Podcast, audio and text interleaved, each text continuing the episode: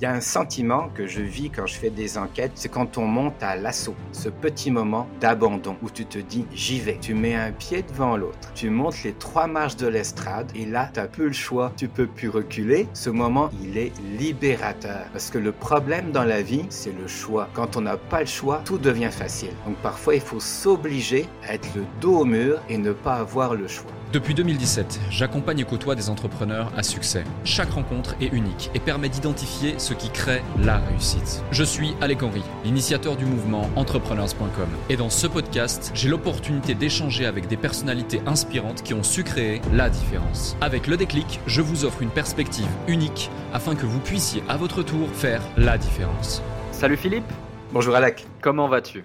Très bien, écoute, il est 8 heures du matin à Montréal. Ça va donc être un excellent début de journée. Magnifique. Bah écoute, Philippe, pour celles et ceux qui ne te connaissent pas, peut-être que certains reconnaissent ta voix, car je sais que beaucoup d'entre vous qui nous écoutez au quotidien écoutent également le podcast Sans permission de Yomi et Oussama. Philippe, je t'ai découvert justement sur ce podcast et directement, j'étais fasciné par ta personne, ton parcours, tes histoires, euh, également, euh, la personne que tu es, encore plus là avec l'échange qu'on vient d'avoir, ça me fait confirmer le fait que j'ai bien fait euh, de t'inviter justement sur ce podcast. Philippe, tu es détective, enquêteur privé dans le milieu des affaires pour les entreprises. Tu traites notamment les fraudes, tu traites notamment la, la, concurrence déloyale, le harcèlement, différentes choses. Tu utilises aussi les nouvelles technologies, notamment l'IA, au service de tes enquêtes et de ton travail de détective.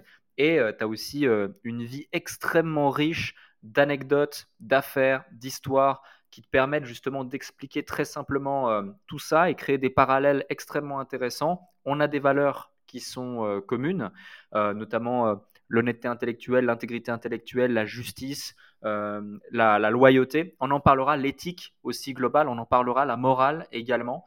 donc très heureux de préparer cet épisode avec toi, de le vivre dans quelques instants. Merci d'avoir accepté mon invitation. Et, euh, euh, et, je te laisse rapidement te présenter pour celles et ceux euh, qui ne te connaissent pas, de façon à ce qu'on puisse démarrer tout de suite ensemble. Ben, merci Alex, c'est moi qui suis très honoré que, que tu me donnes cette attention-là. Puis surtout, j'ai jamais entendu quelqu'un capable de faire aussi bien mes relations publiques parce que en quelques mots, tu as été capable de définir mon terrain de jeu. Des fois, j'ai la difficulté à le faire moi-même, mais tu as très bien fait ça. Donc, euh, mon terrain de jeu, c'est le domaine des fraudeurs, de la déloyauté en affaires, que ce soit les partenaires d'affaires, les associés, les employés problématiques, le harcèlement au travail, comme tu as dit, l'espionnage industriel, la propriété intellectuelle, la manipulation, tous ces joyeusetés-là font partie de mon quotidien. Donc, euh, enquêteur privé, je vais prendre un mot plus simple pour tout le monde, détective privé. Enquêteur privé, c'est le terme officiel, mais on est des détectives privés. C'est bien que tu aies mentionné effectivement qu'on a euh, plus qu'un intérêt, on a des outils d'intelligence artificielle pour certaines de nos enquêtes, parce que ce qui est important pour moi, c'est de, entre autres, de briser le cliché, l'image, les idées, les idées reçues qu'on peut avoir sur un détective privé. Alors, on n'est pas de la même génération, mais en tout cas dans la mienne, les, films américains, les séries télévisées américaines présentent le détective privé comme étant vieux, bon, admettons pour moi, seul, non, c'est pas vrai, alcoolique absolument pas, dépressif pas du tout, qui vit dans son univers, souvent ce sont des policiers euh, qui ont été congédiés ou des avocats ratés, ça donne c'est une impression totalement dépassée, anecdotique de la profession, mmh. alors qu'en réalité, ben, des gens comme nous dans notre agence, ben, on est vraiment des gens de 2023, euh, plongés dans l'actualité euh, avec les, les bons outils pour ça, pour servir les entreprises, on ne fait jamais d'enquête de vie privée. On a abandonné depuis la première année les enquêtes concernant les relations conjugales. on laisse ça au roman, ou d'autres agences le font et le font certainement très bien. Nous, ce qui nous intéresse, c'est le milieu corporatif, parce que depuis que le monde est monde, depuis l'Antiquité, les relations humaines, ce sont des relations d'affaires. Puis c'est là qu'on voit le meilleur et le pire de l'humanité et des relations humaines dans les relations qu'ont les gens d'affaires entre eux, particulièrement entre associés ou éventuellement entre compétiteurs. Ouais, non mais je te rejoins et c'est vrai que tu fais bien de mettre le doigt sur l'image qu'on a du métier de détective privé ou d'enquêteur privé. Moi, typiquement, la, première chose à laquelle je pense, c'est euh, une personne d'une cinquantaine d'années dans une ruelle sombre qui marche avec un long manteau, un béret, euh, son monocle et, et, sa pipe en train d'attendre dans le coin d'une rue comme ça, tu vois. Et euh, en fait, c'est ce que certaines séries animées ou euh, des séries standards américaines ou autres nous ont inculqué dans l'esprit, alors que la réalité du métier, c'est pas du tout ça. Est-ce que pour celles et ceux qui sont complètement peut-être inconnus à ce métier-là et aux enjeux de ce métier-là, tu peux nous expliquer, euh, c'est quoi ton quotidien C'est quoi le quotidien, le métier euh, d'un enquêteur privé en tant que tel? Oui, ben, je vais te donner des exemples d'enquêtes actuelles que je vais décontextualiser parce que si mes clients écoutent, ils n'aimeraient pas ça qu'on révèle tous leurs secrets. Mais juste un point sur ce que tu viens de dire. Quand j'ai créé mon site web, je cherchais là simplement des, des images d'illustration et quand je demande détective privé, on m'envoie Sherlock Holmes, on m'envoie des manteaux longs, exactement comme tu as dit. Euh, une loupe, j'ai jamais utilisé une loupe de ma vie dans une enquête. On utilise des ordinateurs. Donc, euh, c'est tout à fait euh, dépassé l'image qu'on peut en avoir. Alors, pour revenir à ta question, ben, des, des, enquêtes classiques, c'est un entrepreneur qui vient me voir, qui me dit, écoute Philippe, je suis associé avec Sébastien depuis 3-4 ans. Ça va bien, mais là j'ai des doutes parce que on est un peu en conflit sur la convention d'actionnaires. Une nouvelle entreprise en compétition avec nous vient d'apparaître. Apparemment, ils ont nos fichiers clients. Apparemment, c'est un service très similaire. La rumeur dit que c'est mon associé Sébastien qui a parti ça contre nous. Peux-tu vérifier Peux-tu valider? Donc, tu vois, c'est pas un cas extraordinaire, c'est pas un cas euh, qui, qui de James Bond, hein, mais c'est des situations que peuvent vivre chaque entrepreneur au moins une fois dans sa vie ou dans sa carrière. Ça peut être également un employé qui travaille pour un compétiteur. Il le fait pour diverses raisons, euh, parce que tu verras dans la discussion, euh, on n'a pas de jugement moral instantané sur les personnes que l'on enquête. On enquête sur les faits, on enquête sur, pour prouver et documenter des situations qui vont être judiciarisées après. Alors, euh, dans toute la liste des situations, mais finalement, j'y pense, là, c'est vraiment imprévisible. Quand on travaille sur des réseaux de franchiseurs franchisés, souvent le client, c'est le franchiseur, il a un sentiment qu'un tiers de son réseau de magasins de franchise est en train de le frauder, de l'escroquer, de le fourrer avec de la double comptabilité, etc. Donc nous, on va aller en, infiltration, on va aller en surveillance, filature, observation, entrevue prétexte, infiltration, oui, c'est certain dans ce cas-là, pour aller prouver, documenter la situation, caméra, vidéo, enregistrement, fausse représentation, euh, tout ce qui permet d'aller chercher la preuve et la vérité avec une particularité, puis ça c'est assez unique dans, dans les professions euh, libérales ou tous les travaux professionnels, c'est que on n'est pas là pour faire plaisir au client, on est là pour le satisfaire. Et des fois, le client va pas aimer le compte rendu, le rapport ou les preuves qu'on va lui livrer. Mais nous, on travaille pour établir la vérité, qu'elle plaise ou non au client. Puis il sera très bien servi si la vérité ne lui plaît pas, parce qu'il est mieux de faire avec la vérité solide, documentée, plutôt qu'il parte dans ses propres préjugés ou ses propres impressions. Mmh. Alors, euh, sur le terrain, ça, ça, se traduit vraiment par un peu comme l'idée que tu avais en tête, hein, surveillance, filature, observation, ça c'est vrai. Et puis il y a un côté également de cyber-enquête, de cyber-investigation avec mon équipe pour pouvoir aller aussi bien du côté technique que du côté physique dans la rue, sur le terrain. Ouais. Et justement, tu fais bien d'en parler du côté cyber parce qu'aujourd'hui, en 2023, encore plus, j'imagine, avec l'IA, les nouvelles technologies, on le voit souvent, même les pays entre eux font plus des guerres euh, de, cyber, euh, des cyberguerres euh, que des guerres sur le terrain. ça, c'est en tout cas la perception que j'ai de la réalité des choses, sachant plus que mon associé de toujours a aussi été dans la cybersécurité du côté, du côté positif de la force, on va dire, du côté non pas obscur de la force. Mais ce que je veux dire par là, c'est que c'est un point, c'est un point qu'il faut qu'il faut souligner et souvent, les gens sous-estiment leur présence en ligne, sous-estiment l'impact négatif que peut potentiellement avoir leur présence en ligne et pensent que typiquement, voilà, on met quelque chose sur Internet et si d'un coup on n'en a plus envie, on le supprime et c'est bon, ça y est, il n'y est plus.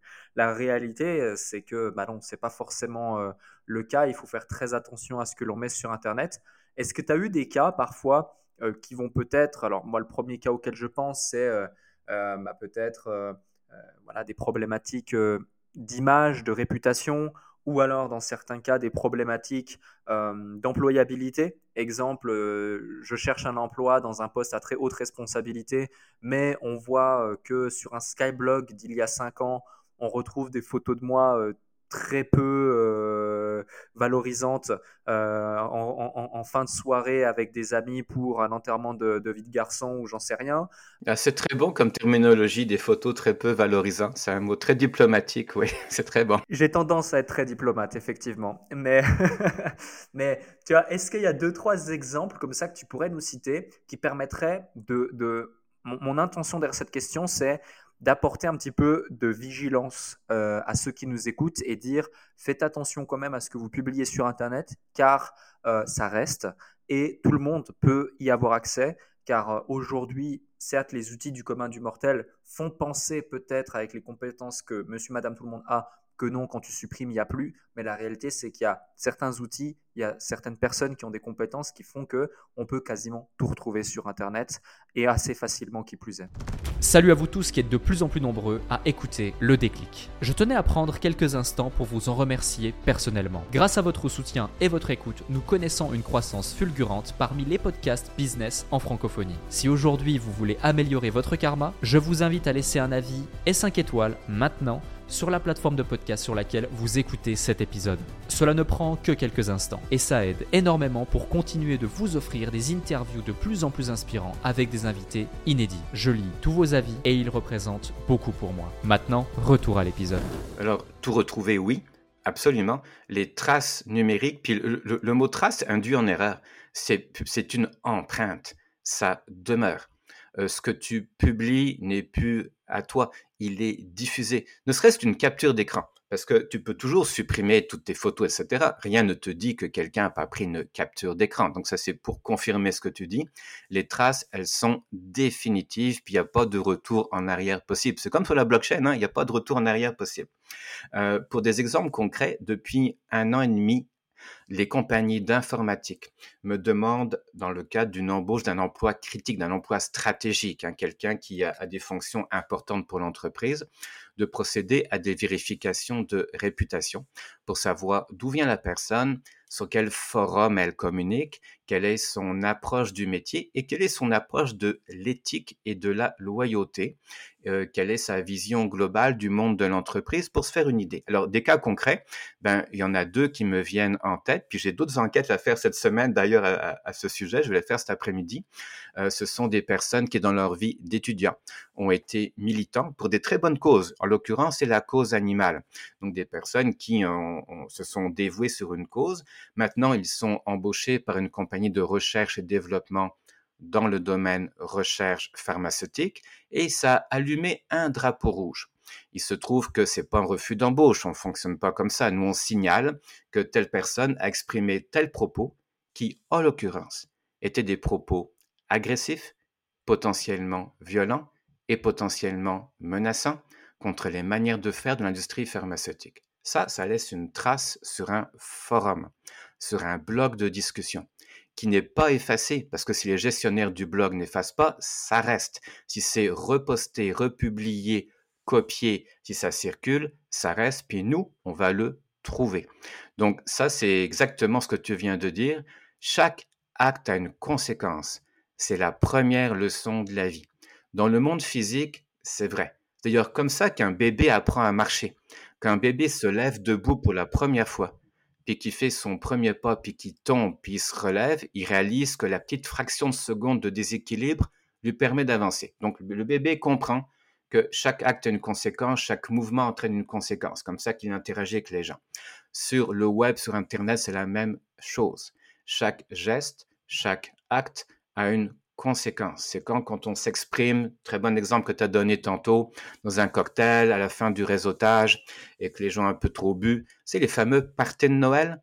Toutes mes affaires de harcèlement, toutes non, mais la plupart, elles viennent d'une soirée trop arrosée lors d'un party de Noël ou d'une célébration de retraite où l'alcool aidant, la parole c'est un peu trop déliée et surtout les gestes aussi, puis ça laisse des traces. Chaque geste a une conséquence, c'est la première leçon de la vie, puis c'est vrai aussi en affaires.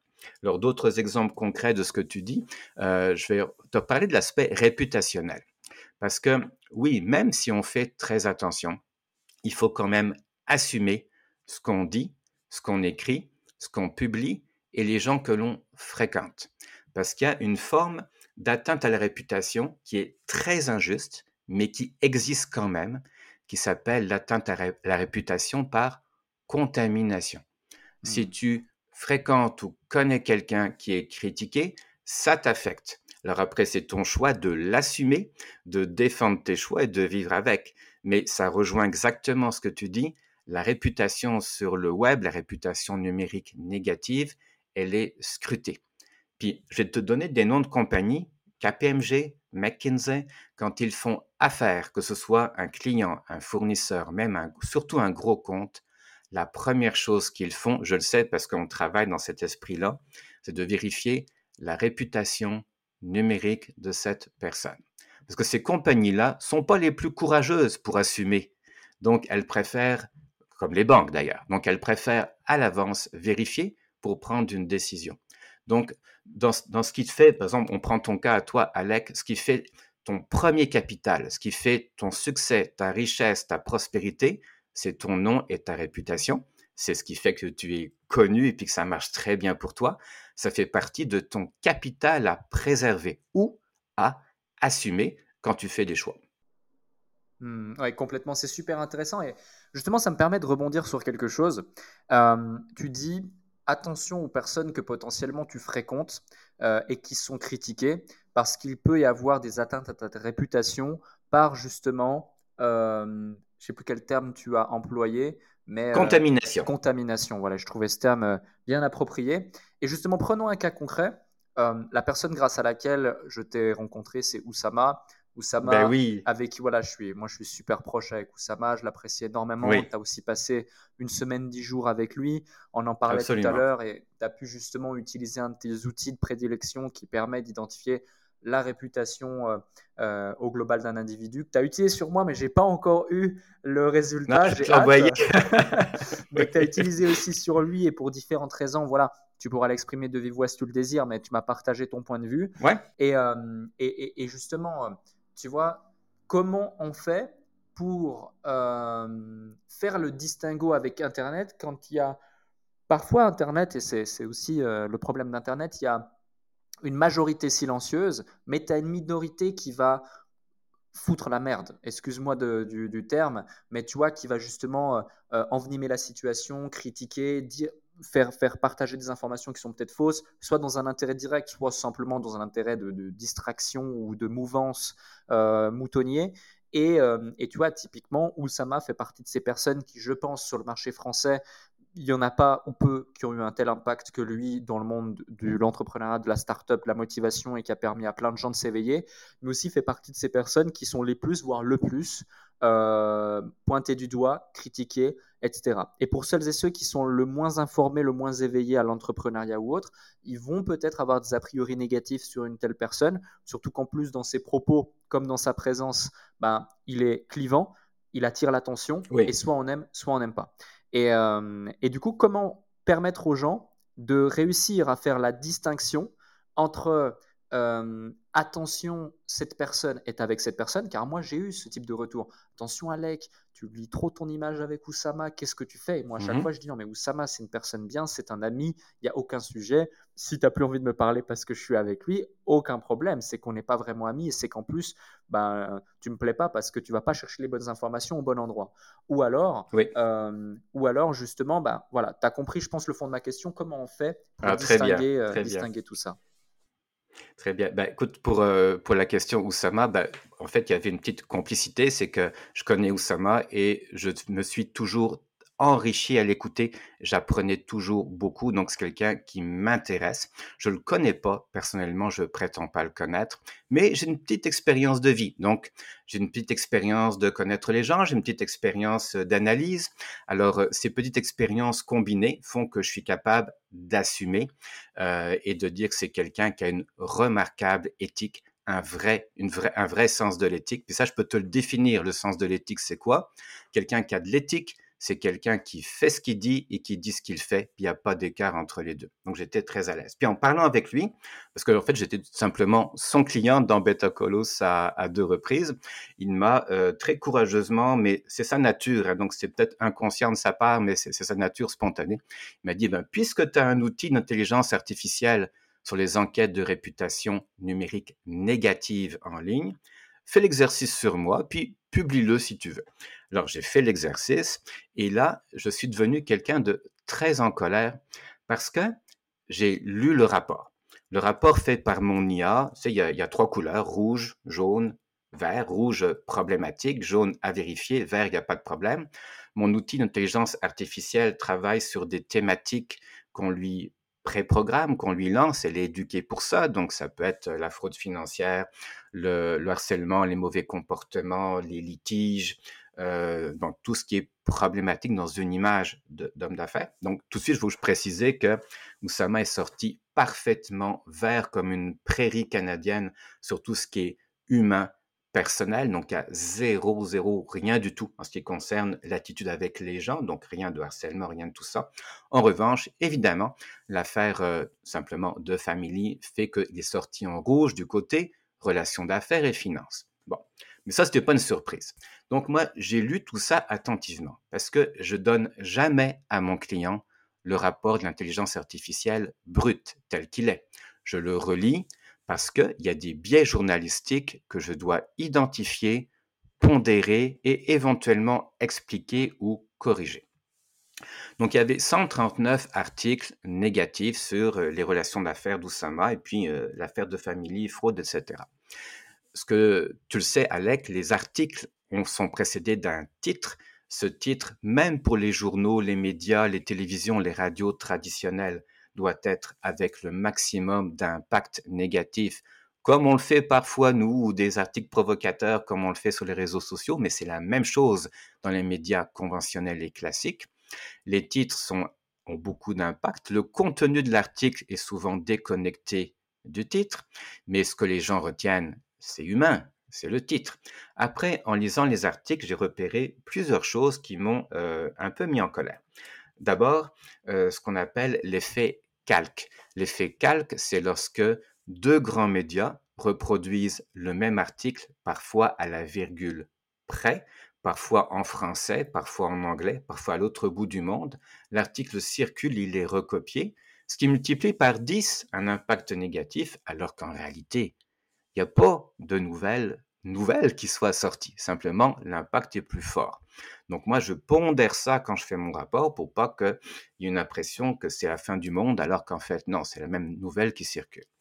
Il y a aussi, puis euh, ça, tu le devines très bien, puis tous ceux qui nous écoutent aussi, les médias ont un appétit morbide pour la chute des géants, pour le déclin des empires et un appétit morbide pour les mauvaises nouvelles et tout ce qui attire l'attention.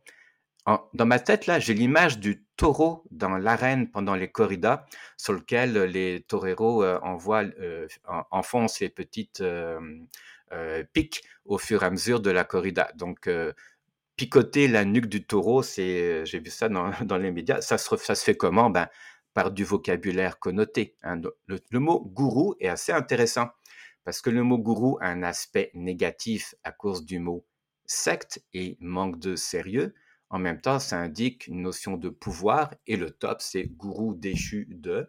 Donc, on, voit tout ça. Donc, en décortiquant un peu le vocabulaire, je me suis rendu compte qu'il y avait euh, cet euh, appétit pour euh, la chute des géants, voire le dénigrement. En revanche, lorsqu'il y a une accusation et que cette accusation se termine de manière qu'il n'y a finalement pas matière à euh, accuser quelqu'un, quelqu'un qui serait innocenté, ou le tribunal se déclare euh, non compétent, euh, ça ne sort pas dans les médias parce que ça intéresse personne. Alors, pour répondre à ta question, comment on fait pour distinguer tout ça? Ben, il faut vraiment lire l'article et pas se contenter du titre. Il faut faire preuve de ce qui est la première caractéristique d'un être humain. Et c'est ce qui nous distingue, je pense, euh, peut-être du règne animal, je le crois, parce que je ne peux pas deviner la tête des animaux, mais le sens du discernement.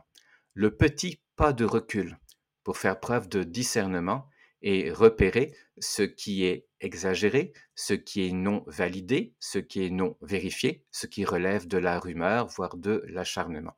Puis ça, c'est un travail humain. Lorsque j'ai réalisé avec mon intelligence artificielle qui a été développée pour nous, pour les enquêtes de réputation, c'est que sa collecte d'informations partout sur le web est parfaitement exhaustive, elle est parfaite. L'interprétation, c'est moi qui l'a fait.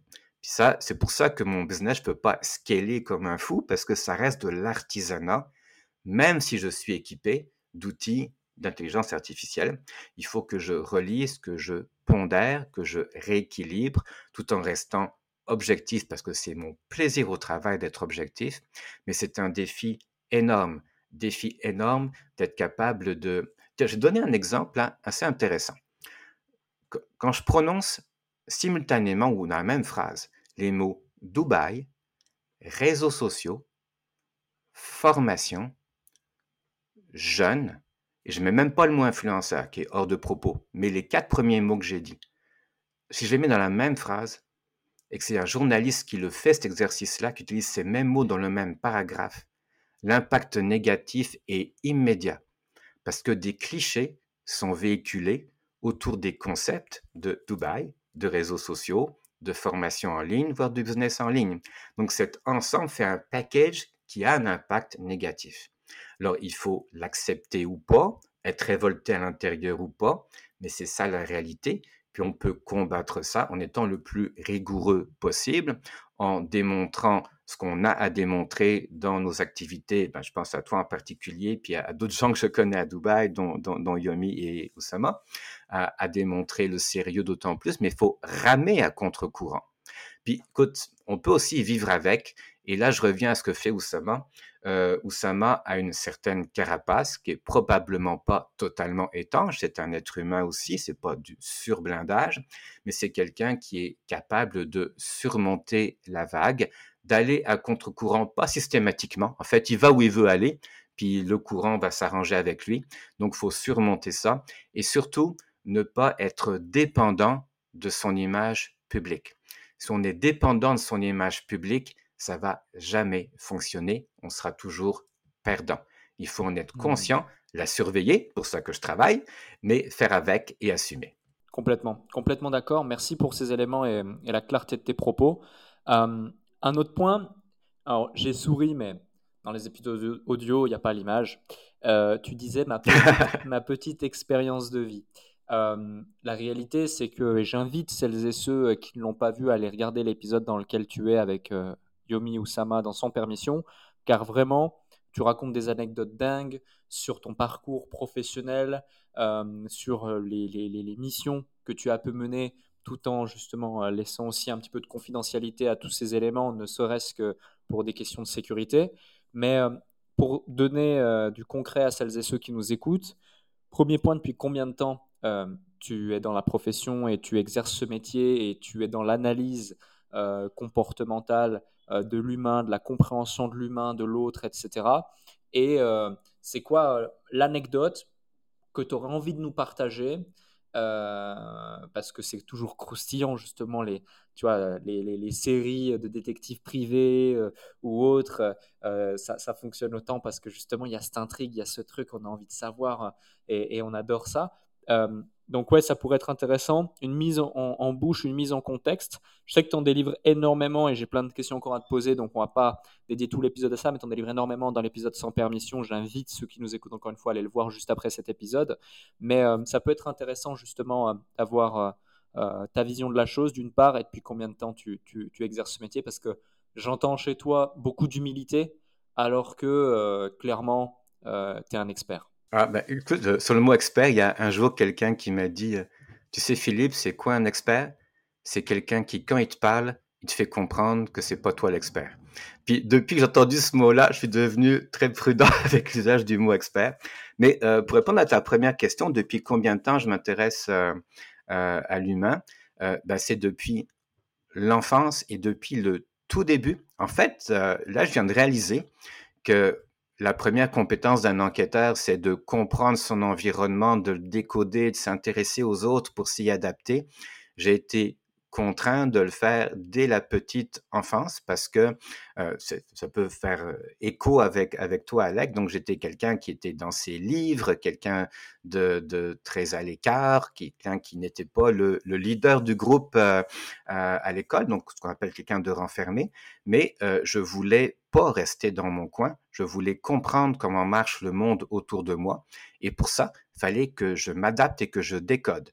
Je me souviens très bien à l'école primaire d'avoir regardé tous mes camarades dans, la, cour de récréation et me dit, c'est comme une meute de loups, il y a des leaders, il y a des chefs et des sous-chefs, d'autres qui suivent, c'est comme ça que c'est organisé. Je vais regarder comment marche le groupe et je vais être capable de saisir les codes et m'intégrer dedans pour ce que j'en ai besoin.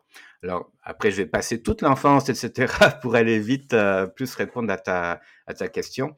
Euh, ben, quand même une des, périodes intéressantes dans ma vie d'apprentissage, parce que j'étais longtemps dans un pensionnat.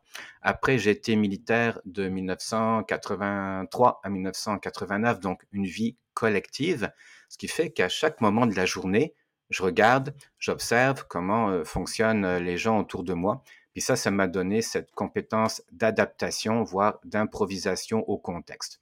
Après l'armée, donc en 89, ben, un concours de circonstances, la chute de l'Union soviétique, puis d'autres menaces sur euh, mon pays, puisque je viens de la France, euh, ont fait que j'ai pu rentrer dans le domaine du renseignement extérieur, qui s'appelle la Direction générale de la sécurité extérieure, sur des problématiques reliées euh, au Moyen-Orient dans sa globalité pour une durée de six ans deux fois trois ans, les services publics français ayant le privilège d'offrir des contrats à durée déterminée euh, même euh, aux agents euh, d'exploitation du renseignement. Et après ça, j'ai fait autre chose parce que mon rêve, après une vie un peu militaire puis un peu dans le renseignement, mon rêve absolu était d'avoir une vie normale, calme, classique, un gazon vert, deux voitures devant ma maison, euh, tondre mon gazon, m'occuper des plantes, comme tout le monde, aller au magasin le samedi matin. Alors, euh, j'ai eu cette période-là. Puis après, bon, une fois l'expérience vécue, je suis quand même revenu à, mes, à mes passions de terrain. Donc, l'agence existe depuis maintenant euh, dix ans. Elle a été créée avec mon épouse. On est tous les deux cofondateurs et copropriétaires de l'agence.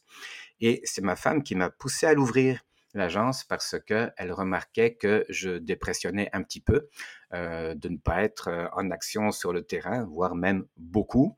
Et donc c'est elle qui, à force de m'encourager, me secouer même un peu, me brasser, comme on dit au Québec, m'a convaincu de partir en affaires et d'ouvrir euh, une agence en enquête, investigation privée, où je réutilise une partie des compétences acquises dans le domaine du renseignement, pas tout parce que c'est pas tout compatible, c'est pas totalement similaire, c'est même il y a une grosse différence, mais il y a des habiletés de base, notamment euh, en infiltration, en manipulation, pour dire le mot euh, tel qu'il est, euh, pour pouvoir documenter mes situations.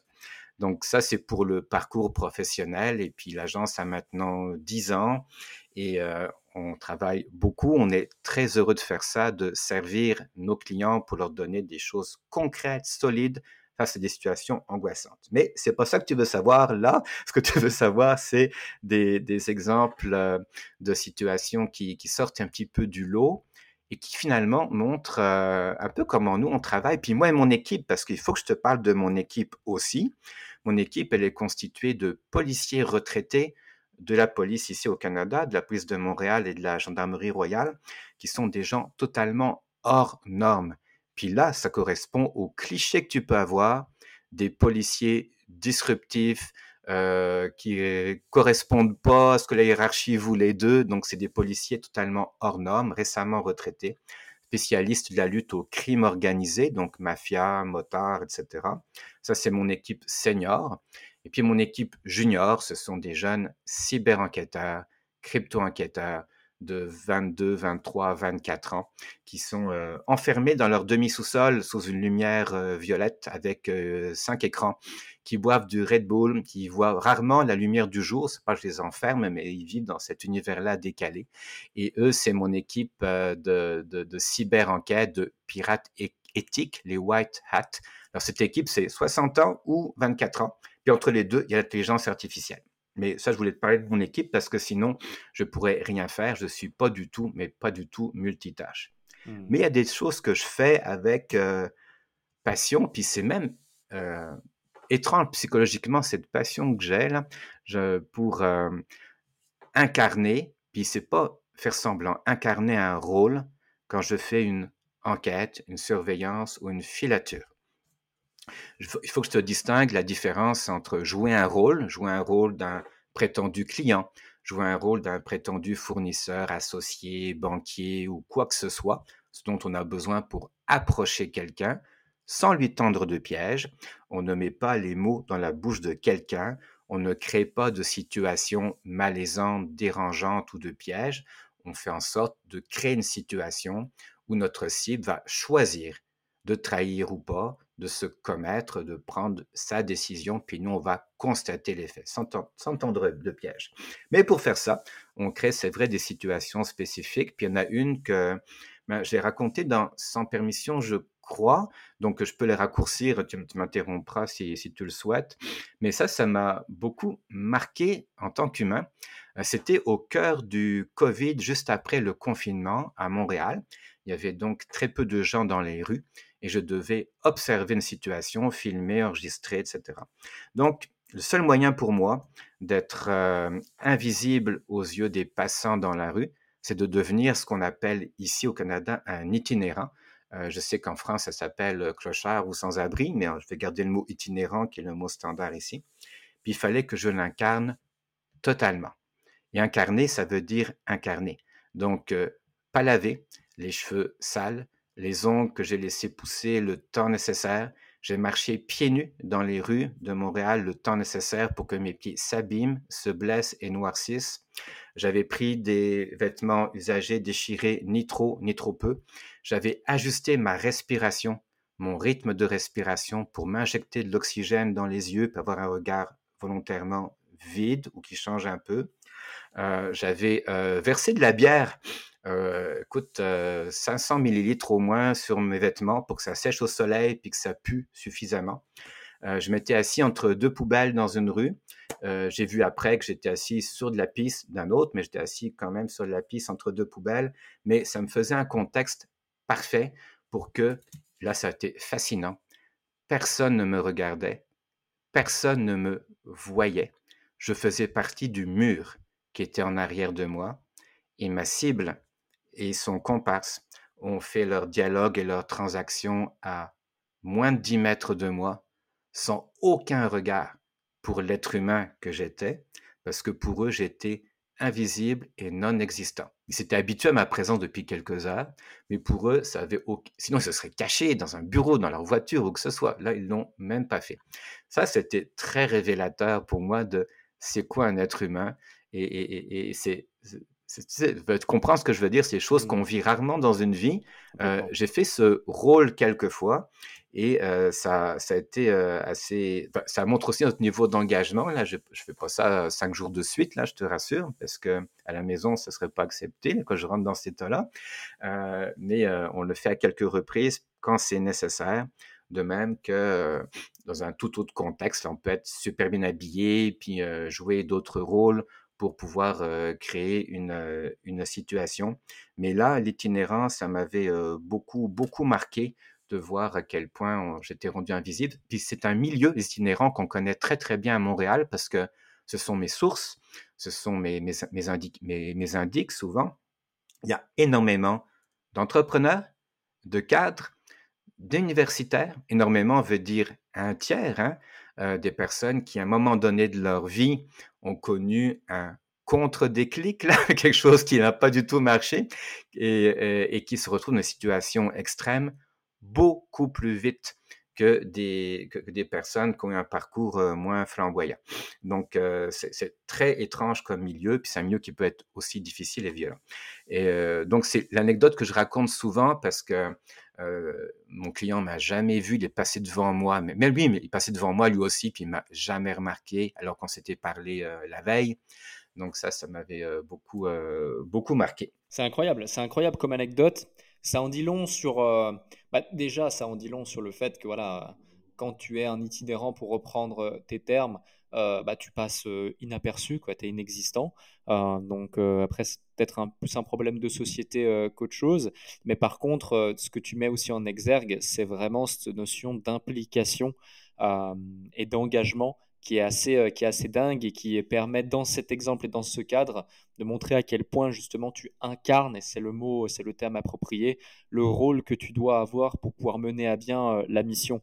Et justement, ça met en évidence le fait que euh, il pourrait y aussi avoir des gens qui vont, donc ça c'est dans le cadre, imaginons, d'un enquêteur privé, mais outre ce fait, il peut peut-être y avoir des fois dans le cadre d'espionnage industriel, j'imagine, des, personnes qui sont rémunérées, qui sont payées, qui ont pour mission d'intégrer X ou Y société, donc se faire engager dans la société, aller chercher à avoir un poste à responsabilité pour pouvoir avoir accès à des informations euh, dans le cadre de la société ou qui alors un jour vont être contactés directement à l'intérieur de la société pour justement avoir accès à des informations ou des choses ou des ressources qu'on a développées pendant des années qui ont peut-être coûté des centaines de milliers d'euros, des millions d'euros, des dizaines de millions d'euros, peu importe, et là vient le sujet justement de l'éthique, de l'honnêteté et de la morale dans le travail en affaires. Je sais que c'est un sujet qui tient énormément à cœur, ces, ces trois points-là.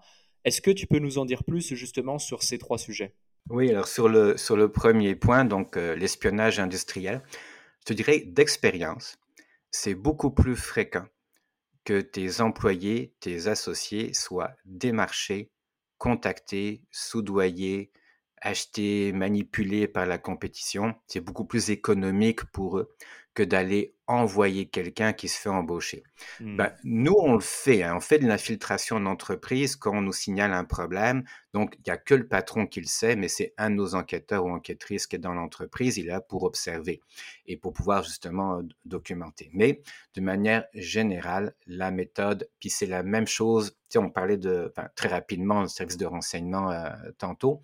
Sites de renseignement, c'est rare qu'ils envoient du, monde en infiltration extérieure. Ça arrive, je le sais, mais euh, c'est rare. La méthode normale, la méthode habituelle, c'est d'aller chercher une source chez la force adverse ou chez le compétiteur et de le rencontrer. C'est quoi une source? C'est quelqu'un qui, à un moment donné de sa vie, a une vulnérabilité. Cette vulnérabilité, elle va être exploitée. Comment ben, on repère euh, un associé, un employé, un partenaire d'affaires qui, à un moment donné de sa vie, soit problème d'argent, soit il a un problème de frustration, d'ego dans l'entreprise où il est, de, revanche qu'il n'a pas eu, soit une vulnérabilité personnelle, donc personnelle, ça veut dire vie personnelle, c'est ça, ou simplement idéologique, il a une autre vision de l'entreprise ou d'autres ambitions différentes. Et ça, ça crée des leviers qui vont être exploités, utilisés par, par la force adverse pour être capable d'obtenir de l'information. Ça se fait à petits pas, mais rapidement, la personne vulnérable va être conscientisée qu'elle est en train de trahir et la personne euh, qui le manipule va l'inciter à admettre qu'il trahit et le faire de manière volontaire et constante. Ça, ça donne un levier de pouvoir supplémentaire sur cette personne-là. Donc ça, c'est la méthode la plus fréquemment utilisée. Écoute, je vais te donner du concret. Euh, euh, une petite révélation qui va me faire beaucoup plaisir. Donc, tu es à Dubaï. La compagnie aérienne Emirates c'est une compagnie admirable qui a eu beaucoup de difficultés à s'implanter au Canada parce que notre compagnie nationale, Air Canada, et ce que je te dis est sorti dans les médias il y a une douzaine d'années. Donc, euh, c'est pas de, l'atteinte à la réputation de Air Canada. Air Canada était dans l'embarras et n'aimait pas voir Emirates venir au Canada à cause du marché euh, des, Indiens et des Pakistanais nombreux au Canada qui utilisent Emirates pour aller au Pakistan et en Inde. Alors, ce qu'a fait Air Canada à un moment donné, c'est aller soudoyer des employés d'aéroport, de l'aéroport de Toronto. C'était Toronto à l'époque qui était le, principal euh, point d'attache de Emirates, pour que des bagages soient non pas volés, mais perdus, abîmés, disparaissent quelques heures, pour créer de l'insatisfaction insatisfaction auprès de la clientèle de Emirates. Des secrets d'affaires ont été capturés au profit d'Air Canada et à l'encontre de Emirates. Cette histoire est sortie dans les médias il y a 12 ans et euh, c'est très révélateur du fonctionnement euh, utilisé par les grandes compagnies quand ils pratiquent, faut appeler les mots par le vrai mot, hein, de l'espionnage industriel. C'est pas des gens d'Air Canada qui ont fait tout ça. C'est une firme d'enquête sous-traitant une autre firme d'enquête, sous-traitant des personnes, avec trois niveaux, trois niveaux de filtre pour procéder à ce genre de stratégie. Alors, je te donne cet exemple-là parce qu'il est documenté, parce qu'il est réel, que c'est pas euh, donc euh, une atteinte à la réputation du Canada, je le répète, puisque des sanctions ont été prises, puis Canada a reconnu euh, avoir commis une petite erreur dans le choix de ses fournisseurs d'informations. Mais c'est la même chose, Alec, dans les banques. C'est la même chose dans toutes les grandes industries. C'est une pratique qui s'appelle l'intelligence économique version agressive, mais ça fait partie du quotidien. Puis il faut pas croire que ça n'arrive qu'aux autres, il faut pas croire que ça n'existe pas. La vie est faite comme ça depuis que le monde est monde, depuis l'Antiquité grecque, depuis, je te parle de ça parce que on le sait dans, les conflits, il y a des conflits en ce moment à travers le monde. La loi du plus fort, ça existe depuis que le monde est monde, depuis les conflits entre Athènes, et les républiques euh, qui étaient autour de Athènes. C'est la même chose en affaires. Donc ça joue dur dans le domaine de la finance. Ça joue extrêmement dur dans le domaine de l'industrie pharmaceutique ou de l'informatique, dans tous les domaines stratégiques. En, automobile également, euh, tu connais peut-être les aspirateurs balayeuses Dawson, là, qui sont euh, très réputés et très chers. Mmh. Cette compagnie-là britannique a eu un magnifique prototype de voiture électrique euh, qui a été l'objet d'espionnage industriel il y a maintenant quatre ans, puis ça n'a jamais vu le jour. C'est la vie quotidienne et normale du monde des affaires, pas seulement en industrie, mais aussi euh, pour les idées et les services. Et euh, tu, l'entends au son de ma voix, c'est des choses qui, me, qui viennent me chercher parce que tout ce que je t'ai donné comme exemple là sont des compagnies légitimes qui, globalement, respectent les lois. Puis moi, ce que j'ai remarqué, puis ça, j'ai un peu de difficulté à le dire, et en même temps un peu de fierté à le dire, c'est important pour moi de le dire, respecter les lois, ça veut absolument rien dire en tant que tel, c'est pas suffisant pour qualifier quelqu'un de éthique ayant un sens moral. La preuve en est que euh, c'est qu'ici au Canada, qu'on voit des voitures de sport et de luxe qui roule à 100 km/h exact sur l'autoroute, pas 101, 100 km/h. La plupart du temps, c'est conduit et piloté par des gens reliés au crime organisé qui veulent pas de problème avec la police euh, et qui respectent donc les lois de la route. Tu conçois très bien qu'il y a plein de criminels de toutes sortes, y compris des pédocriminels qui payent leurs impôts. Euh, donc le respect des lois n'est pas suffisant pour qualifier quelqu'un d'honnête. Il faut aller chercher plus loin dans son éthique, sa morale et son comportement. Les lois, c'est utile, c'est même nécessaire et c'est même indispensable. Puis moi, je suis enquêteur privé, j'ai un permis d'agence d'enquête, je respecte les lois et je suis pour l'application des lois. Mais c'est un outil. Toi qui as déjà joué, je crois, aux jeux vidéo, tu comprends qu'un jeu vidéo qui n'a pas de règles, qui n'a pas de règlement, n'a aucun intérêt. Même chose pour la vie en société. Il faut des lois. Mais c'est pas ça qui qualifie la moralité d'une personne. Pendant la Deuxième Guerre mondiale, il y a eu des centaines de milliers de complices d'holocaustes et d'actes criminels qui ont respecté les lois de leur pays, euh, mais qui n'ont pas bougé. Hein. Donc, tu vois, ça, ça, prouve que ça ne suffit pas à respecter les lois. Moi, j'ai déjà eu des situations où mon client respectait les lois, était un client légitime, puis la personne fraudeur qu'on a capturé, enfin capturé au sens image, hein, dont on établit les preuves, je le comprenais. Je le comprenais parce que dans le cadre de relations franchiseur-franchisé, le contrat de franchise était tellement mal foutu qu'il était presque, pas obligé, mais la fraude, c'était son moyen de survie. Alors, on a respecté les lois, on a établi le dossier, euh, la personne a été condamnée, mais ça m'a servi de leçon.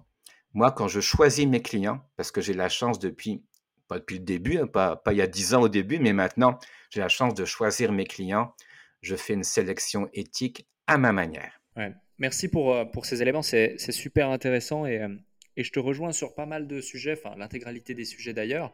Euh, je rebondis sur un, point, tu disais dans ton propos il y a quelques instants, faut pas croire que ça n'arrive qu'aux autres. Mot pour mot, tu nous as dit ça et c'est très vrai. Je pense que ça peut vraiment arriver à tout le monde. Tu prends des exemples qui sont effectivement des grands groupes, des sociétés mondialement connues, des boîtes cotées, mais la réalité, c'est qu'on est potentiellement tous sujets à faire face à ce type de problématique. C'est juste que des fois, les enjeux sont moins importants ou euh, on n'a pas forcément la possibilité de faire appel à des professionnels comme toi, ton cabinet, tes équipes, etc. Et donc, euh, ça, va, ça va être moins, euh, moins public, moins connu.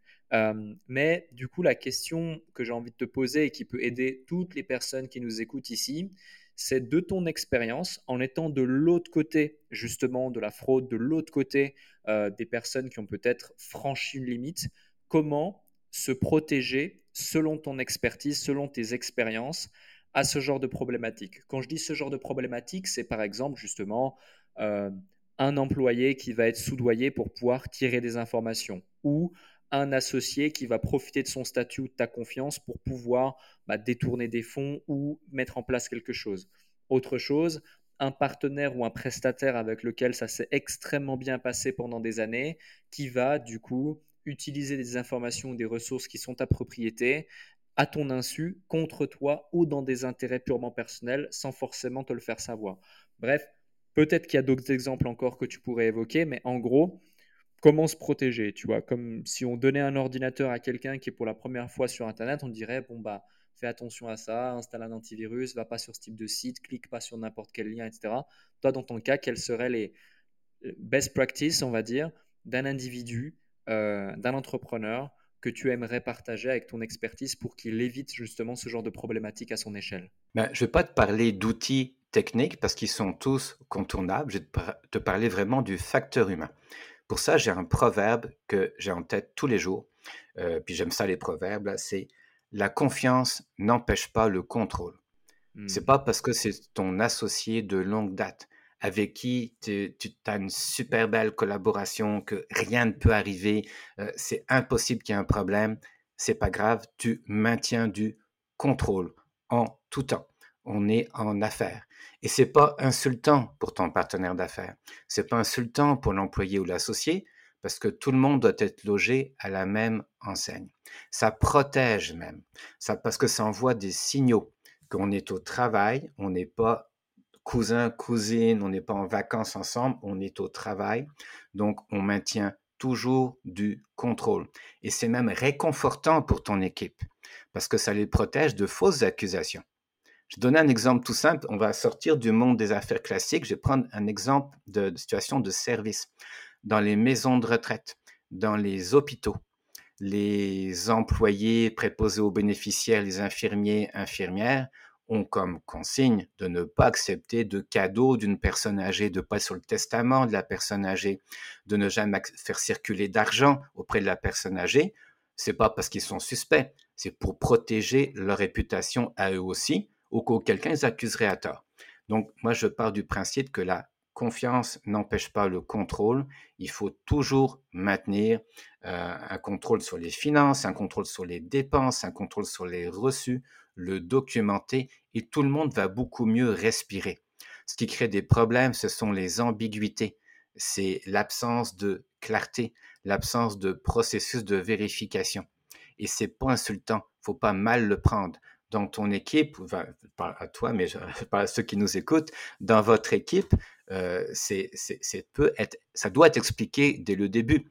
Il y a des contrôles réguliers, des audits sur les dépenses, et pour notre protection mutuelle à tous ensemble. Déjà, ça crée déjà quelque chose qui, sans être une barrière, crée une atmosphère dissuasive si jamais ça devait aller mal et réconfortante pour l'atmosphère et le moral aussi.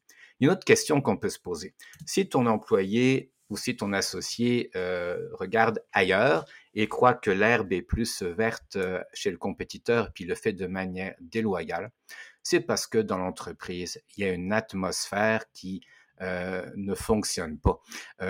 L'être humain peut être foncièrement mauvais ou déloyal, oui, mais c'est rarement les gens avec qui on travaille pendant une longue durée. Donc s'il y a une usure de la relation de confiance, si ça finit par se détériorer, c'est parce que quelque part quand même, la responsabilité est un peu partagée. Je vais reprendre l'exemple de ma situation franchiseur-franchisé tantôt. Donc, c'était une chaîne de magasins euh, connue ici, 80-90 euh, magasins à travers la province au Québec. Le contrat de franchise, il était vraiment mal foutu et ça crée déjà la base, ça crée les braises pour que ça finisse mal un jour. Donc, euh, quand il y a des situations de trahison, c'est parce qu'une atmosphère qui porte à ça. Même s'il y a des gens qui sont, oui, peut-être malhonnêtes. Mais comme je l'ai dit au début, je ne crois pas qu'il y ait beaucoup d'espions qui rentrent dans une entreprise. Ça arrive, mais ça arrive rarement. La plupart du temps, euh, quelqu'un va exploiter une vulnérabilité. Et ça se peut que l'entreprise soit la cause de cette vulnérabilité. Donc, surveiller confiance euh, n'empêche pas le contrôle, surveiller l'atmosphère de l'équipe, être capable d'être assez vigilant, ne pas être toujours la tête dans le guidon, puis regarder l'atmosphère dans ton équipe de travail, voir des signes avant-coureurs qu'il y a quelque chose qui ne fonctionne pas, qui est plus comme avant. L'ambiance n'est plus la même qu'autrefois. Si quelqu'un dit ça, si cette rumeur circule dans tes bureaux, euh, là, il faut comprendre que c'est un vrai signal d'alerte que quelque chose peut arriver en tout temps. Mais à la base, il faut accepter que le monde est un monde à risque, que c'est la nature humaine normale qu'on vive dans le risque et le sécurité absolue, la protection parfaite contre tout événement, cela n'arrive pas. Nous sommes tous vulnérables à une nouvelle pandémie mondiale qui sort d'on ne sait où, qui peut arriver jamais ou qui peut arriver dans 2, 3, 4 ans, 5 ans, 10 ans, on ne sait pas. On est tous vulnérables à des bouleversements dans la finance mondiale, des cracks boursiers, des dévaluations qu'on voit rarement venir malgré euh, toutes les analyses stratégiques qui peuvent être faites. Il faut accepter qu'on vit dans un monde qui a une part de risque. Il y a quelques places sur la planète comprennent très bien ça, puis qui font de l'arbitrage de risque en permanence, notamment les Émirats arabes unis, qui sont pour moi un exemple fascinant de comment un petit pays pas gros, euh, pas aussi riche que ce qu'on dit, mais qui sait très bien gérer son argent, arrive à gérer les relations diplomatiques au niveau planétaire pour assurer sa sécurité. Ça, c'est de la gestion de risque. Ça veut dire qu'ils acceptent le risque. Euh, ils sont conscients que Dubaï, Abu Dhabi, c'est au Moyen-Orient. Il y a l'Iran qui est pas loin de l'autre côté du Golfe. Il y a des pays problématiques, Syrie, Irak, qui sont pas loin. Euh, c'est une poudrière, mais avec au milieu un pays qui a une bulle de sécurité parce qu'ils arbitrent le risque en permanence. C'est en immobilier, en finance, en guerre, en paix, en diplomatie. Donc, je résume, maintenir des processus clairs et stricts de contrôle en tout temps, même avec les meilleurs amis du monde qui travaillent pour toi. Euh, considérer que euh, si l'atmosphère change, ça va mal finir, donc réagir à temps. Et accepter qu'il y a toujours une part de risque dans la vie. Mais tu vois, je ne t'ai pas donné d'outils technologiques. Mmh. Euh, de prévention des fraudes. Ouais, non, mais clairement, clairement, c'est comme dans la cybersécurité. Hein. souvent, euh, la faille la plus importante ne se situe pas euh, dans l'ordinateur, mais tout simplement entre la chaise et le clavier. Et, oui. Et ça, c'est une des premières règles justement en cyber que la plupart des gens répètent à chaque fois. Et tu, merci pour tous ces éléments. Aussi, ça me fait rebondir sur quelque chose c'est euh, deux choses. La première, la fameuse phrase La confiance n'exclut pas le contrôle. Si on m'avait donné 100 euros euh, euh, à chaque fois que, j'avais dit cette phrase également, je pense que j'aurais un million de plus sur mon compte. c'est dire à quel point justement je l'emploie régulièrement. Donc je te, je, te, je, te, je, te, je te, rejoins vraiment là-dessus. L'autre point, c'est j'ai déjà vécu à mon petit et humble niveau euh, des situations où j'ai souvent entendu waouh, avec cette situation, avec cette déception, avec ce truc, je perds foi en l'humanité. Euh, mmh parce qu'il y a eu des trahisons, parce qu'il y a eu euh, ou autre. Tu vois, je pense notamment à une où mon associé avec qui j'ai démarré, qui est qu'on a démarré depuis toujours, on est très très très proche.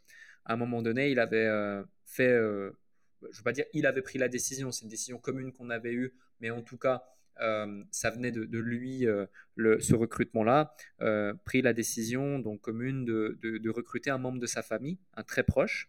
On a travaillé avec cette personne pendant un certain temps, on parle de plusieurs années quand même, et c'est vrai qu'à cette personne, même si elle a, voilà, elle a fait de très bons et loyaux services pendant très longtemps, a profité de, son statut, de la confiance qui lui était accordée, de la sympathie qu'on avait à son égard, etc., bah, pour avoir certains avantages. Et puis derrière, bah, clairement, trahir cette confiance. et ça s'est fini très très mal entre eux deux en particulier. Moi moins parce qu'il n'y avait pas forcément ce rapport émotionnel, j'ai traité la chose de manière très rationnelle, mais eux en particulier. Et, euh, à ce moment-là, cette personne forte qui est mon associé, qui est comme un frère pour moi euh, et autres, euh, m'a dit cette phrase Je perds foi en l'humanité. Il me l'a dit une ou deux fois, et c'est pas la seule personne que j'ai entendu le dire. Moi-même, à un moment donné, j'aurais pu carrément le dire.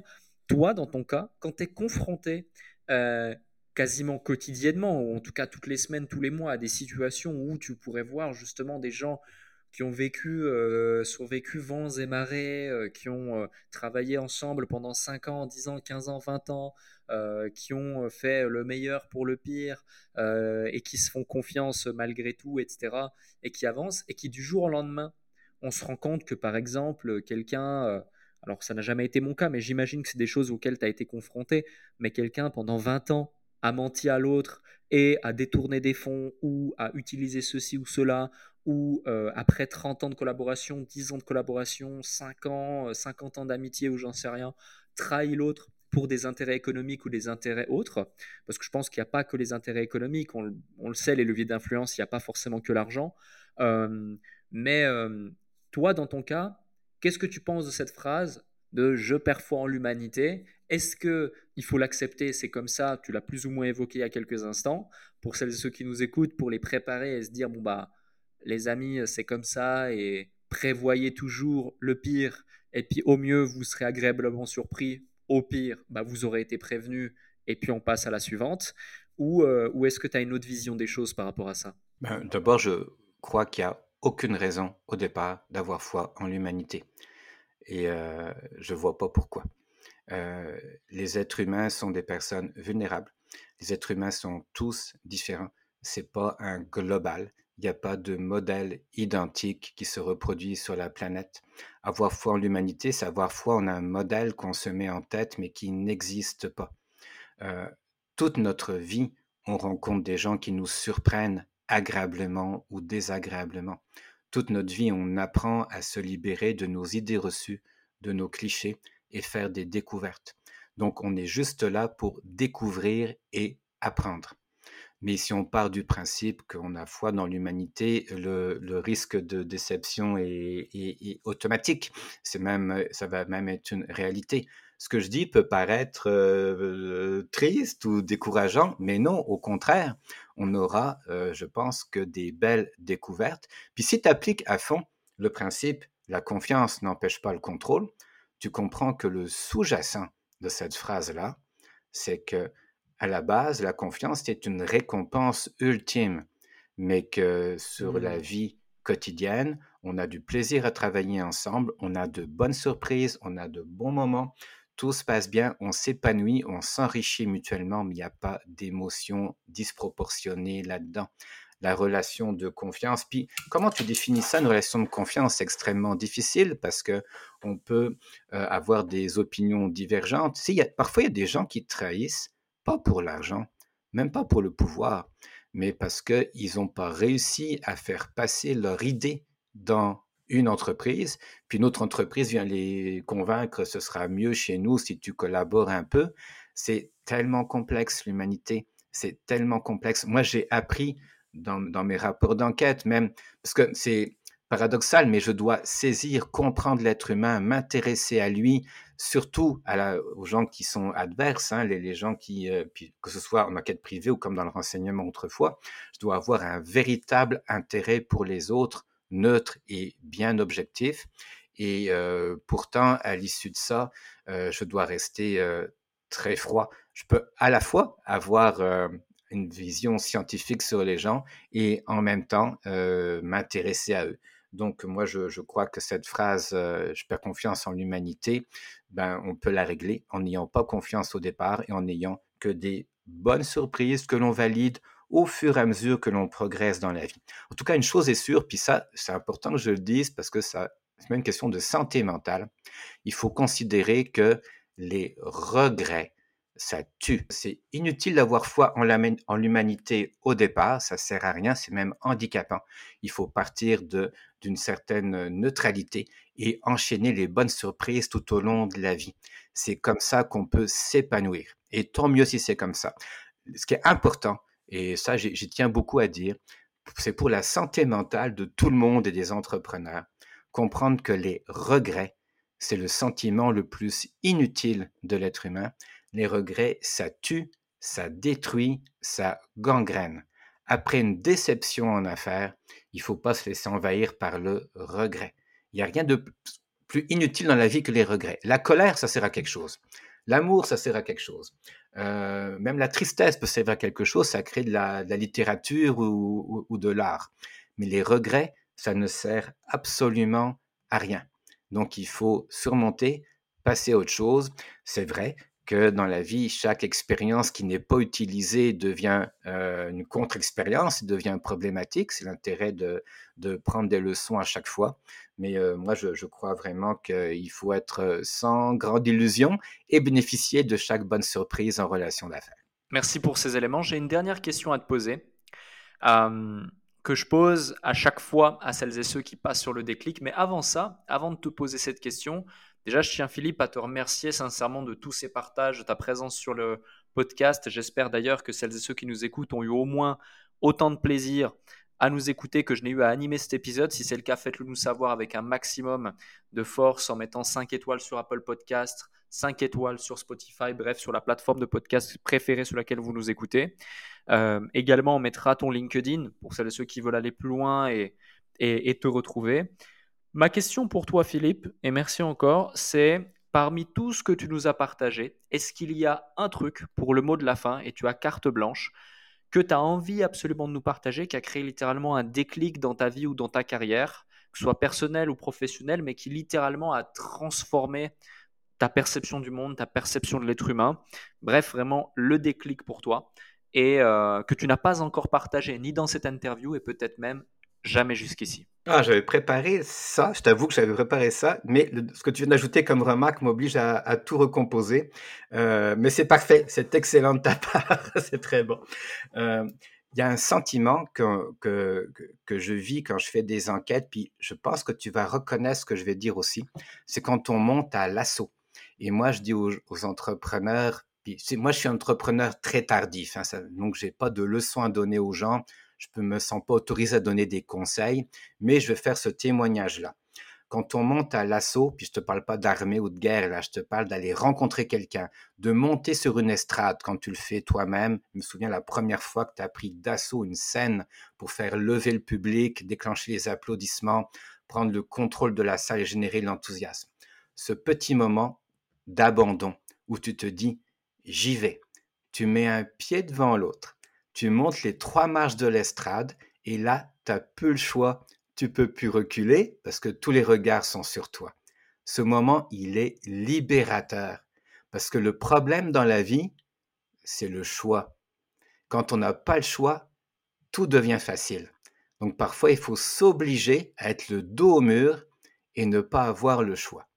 Et ça, cette leçon de vie, je l'ai appris il y a très très longtemps mais j'ai mis beaucoup de temps à la comprendre et à m'en servir quand j'étais militaire, donc euh, dans une fosse en béton où euh, je peux nommer son nom, le sergent-chef Rochon, 13e régiment du génie en 1984. Il m'avait mis dans la fosse, je devais ressortir de la fosse avec mon équipement. J'y arrivais pas parce que j'étais pas un grand sportif à l'époque, j'arrivais pas à remonter. Il m'a traité de tous les noms, il m'a fait une phase de bœuf, il m'a gueulé dessus et j'ai réussi à trouver l'énergie pour sortir. Après, il m'appelle et il me dit Hé, chevalier, savez-vous pourquoi vous êtes sorti? Euh, Non, chef, parce que je ne vous ai pas laissé le choix. La première leçon de la vie, quand on n'a pas le choix, tout devient simple. Alors moi, je crois qu'il y a des moments d'affaires, d'entrepreneuriat, où il faut se forcer un peu brûler ses navires, brûler ses vaisseaux et aller monter à l'assaut, c'est un moment libérateur. Moi, je l'ai fait très tardivement, donc je n'ai pas de leçon à donner aux jeunes, vraiment pas. Euh, mais cette sensation-là, comme toi, Alec, quand tu montes sur scène puis que tu as fait la première fois, euh, c'est un, vrai déclic. C'est exactement comme quand je pratique le tir sportif. Hein. Moi, je tire le tir à la carabine ou au pistolet. Quand j'ai ma visée conforme, bien alignée, le doigt sur la détente, je presse la détente et le déclic, en fait, la percussion va me surprendre parce que c'est quelque chose que j'ai bien aligné, puis ça va me prendre par surprise, puis je me sens libéré de toute la pression de prendre une bonne visée. Merci Philippe.